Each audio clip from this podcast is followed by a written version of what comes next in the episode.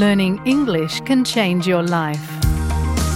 You can improve your English and learn about Australian culture at the same time with SBS Learn English. Listen wherever you get your podcasts.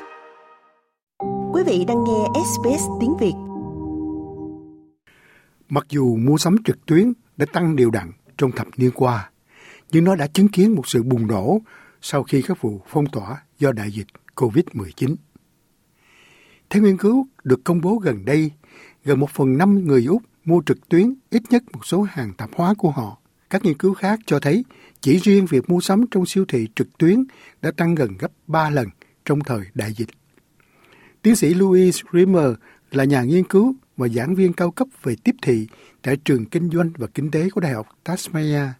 Bà cho biết mặc dù một số nhà bán lẻ lớn đã có cửa hàng trực tuyến tốt trước đại dịch, cuộc khủng hoảng đã buộc nhiều thương gia phải xây dựng một cửa hàng hoặc cải thiện các nền tảng và dịch vụ kỹ thuật số hiện có của họ.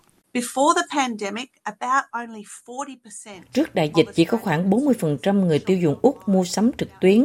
Bây giờ khi chúng ta vượt qua đại dịch và mọi người vẫn tiếp tục mua sắm trực tuyến và con số đó đã tăng lên rõ rệt và khoảng 50% người tiêu dùng hiện nay thường xuyên mua sắm trên mạng. Tiến sĩ Dreamer giải thích rằng nhiều nhà bán lẻ đã tăng cường trang web của họ để cung cấp các vụ giao hàng tùy chọn và dịch vụ khách hàng được cải thiện cùng với các lợi ích hoặc sự lôi kéo khác nhằm duy trì hoạt động kinh doanh của họ. Bà cho biết mặc dù các trang web bán lẻ trực tuyến thường giúp khách hàng tiết kiệm tiền bằng cách quảng bá các giao dịch bán hàng hoặc thưởng cho khách hàng bằng phiếu giảm giá, ưu đãi hoàn tiền và ưu đãi đặc biệt, nhưng người tiêu dùng nên biết rằng những cửa hàng này cũng có thể đang thu thập dữ liệu cá nhân của họ và theo dõi các hành vi mua sắm trực tuyến của họ. Hầu hết các nhà bán lẻ ngày nay, dù là các nhà bán lẻ lớn hay thậm chí cả các nhà bán lẻ nhỏ, đều có một số loại chương trình khách hàng thân thiết nơi bạn cung cấp thông tin của mình, nói địa chỉ email của bạn, bạn có thể nhận lại được thứ gì đó. Đôi khi đó là giảm giá, đôi khi nó có thể là một phiếu thưởng để bạn chi tiêu vào một ngày sau đó.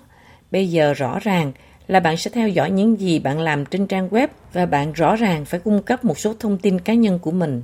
Được biết, cơ sở dữ liệu chứa thông tin khách hàng có thể được doanh nghiệp sử dụng cho các mục đích tiếp thị hợp pháp. Chúng cũng có thể được kiếm tiền hợp pháp hoặc được bán cho các doanh nghiệp bên thứ ba khác nếu được phép theo thỏa thuận người dùng. Tuy nhiên, thông tin này cũng thu hút bọn tội phạm mạng và tin tặc tìm cách sử dụng nó để thu lợi riêng vì thông tin cá nhân có thể bán trên thị trường chợ đen để kiếm lời. Một rủi ro khác của mua sắm trực tuyến là gặp phải các cửa hàng trực tuyến giả do những kẻ lừa đảo thiết lập để lấy cắp tiền hoặc danh tính của mọi người. Phó Chủ tịch Ủy ban Cạnh tranh và Người tiêu dùng Úc Châu, bà Delia Rickards giải thích.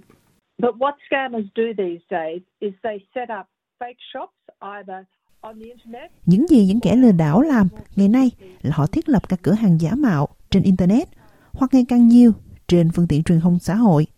Họ thường quảng cáo sản phẩm với giá rất thấp hoặc những lợi ích tuyệt vời, quá tốt so với sự thật. Bà Rika cho biết nếu các trang web yêu cầu các phương thức thanh toán không phổ biến hoặc bất thường, chẳng hạn như chuyển khoản ngân hàng, tiền điện tử hoặc chứng từ, thì đó có thể là một vụ gian lận. Bà cảnh báo những kẻ lừa đảo trực tuyến thường xuyên mạo danh các tổ chức của Úc để xây dựng uy tín. Often they will pretend to be an Australian company, use an Australian ABN number, um, Thông thường, họ sẽ giả vờ là một công ty của Úc, sử dụng số ABN của Úc mà họ đánh cắp được. Số này sẽ không mang lại cho bạn sự tin tưởng đâu. Bà khuyên những người mua sắm trực tuyến nên kiểm tra trang mạng ScamWatch, tức là scamwatch.com gov.au để làm quen với các trò lừa đảo trực tuyến phổ biến hoặc báo cáo hay nhận trợ giúp thông tin cũng có sẵn trực tuyến bằng các ngôn ngữ khác nhau.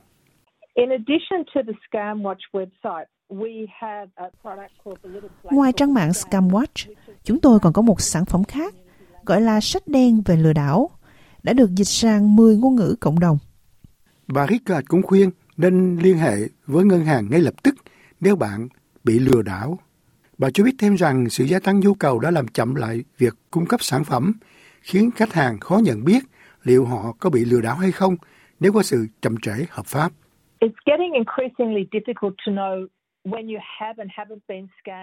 Ngày càng khó biết khi nào bạn đã hay bị lừa đảo vào lúc nào với bán hàng trực tuyến vì các vấn đề về chuỗi cung ứng.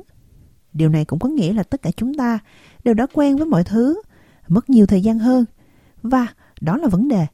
Bởi vì bạn càng nhanh chóng nhận ra mình bị lừa và cho ngân hàng của mình biết, thì bạn càng có thể tự bảo vệ mình tốt hơn.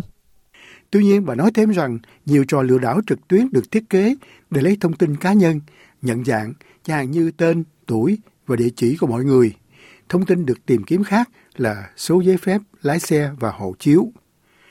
Những trò gian lận này thường được sử dụng để đánh cắp danh tính của mọi người.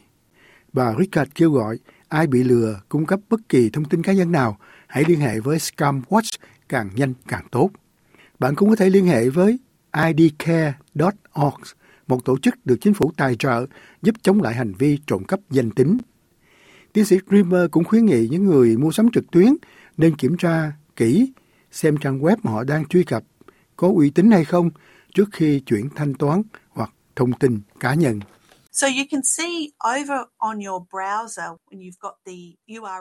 Bạn có thể nhìn thấy trên trang mạng của mình nơi có URL của nhà bán lẻ. Hãy bảo đảm rằng có biểu tượng ổ khóa nhỏ. Điều đó có nghĩa là đây là một trang web an toàn mà bạn đang mua sắm. Bạn cũng có thể thực hiện một số tìm kiếm trên web để thấy rằng đây là một cửa hàng nổi tiếng hay không, có những người khác đã mua sắm ở đó chưa, có kinh nghiệm tốt hay không, và bạn có thể xem những thứ như đánh giá và xếp hạng. Tiến sĩ Dreamer cũng gợi ý rằng những người mới mua sắm trực tuyến nên tham khảo ý kiến của gia đình hoặc bạn bè của họ để họ có thể giúp bảo đảm rằng nền tảng mua sắm mà họ đang sử dụng là đáng tin cậy. Mặc dù không bắt buộc phải liên hệ với cảnh sát, nhưng đôi khi làm như vậy có thể hữu ích, đặc biệt nếu kẻ lừa đảo sống ở Úc. Quý vị muốn nghe những câu chuyện tương tự có trên Apple Podcast, Google Podcast, Spotify hoặc tải về để nghe bất cứ lúc nào.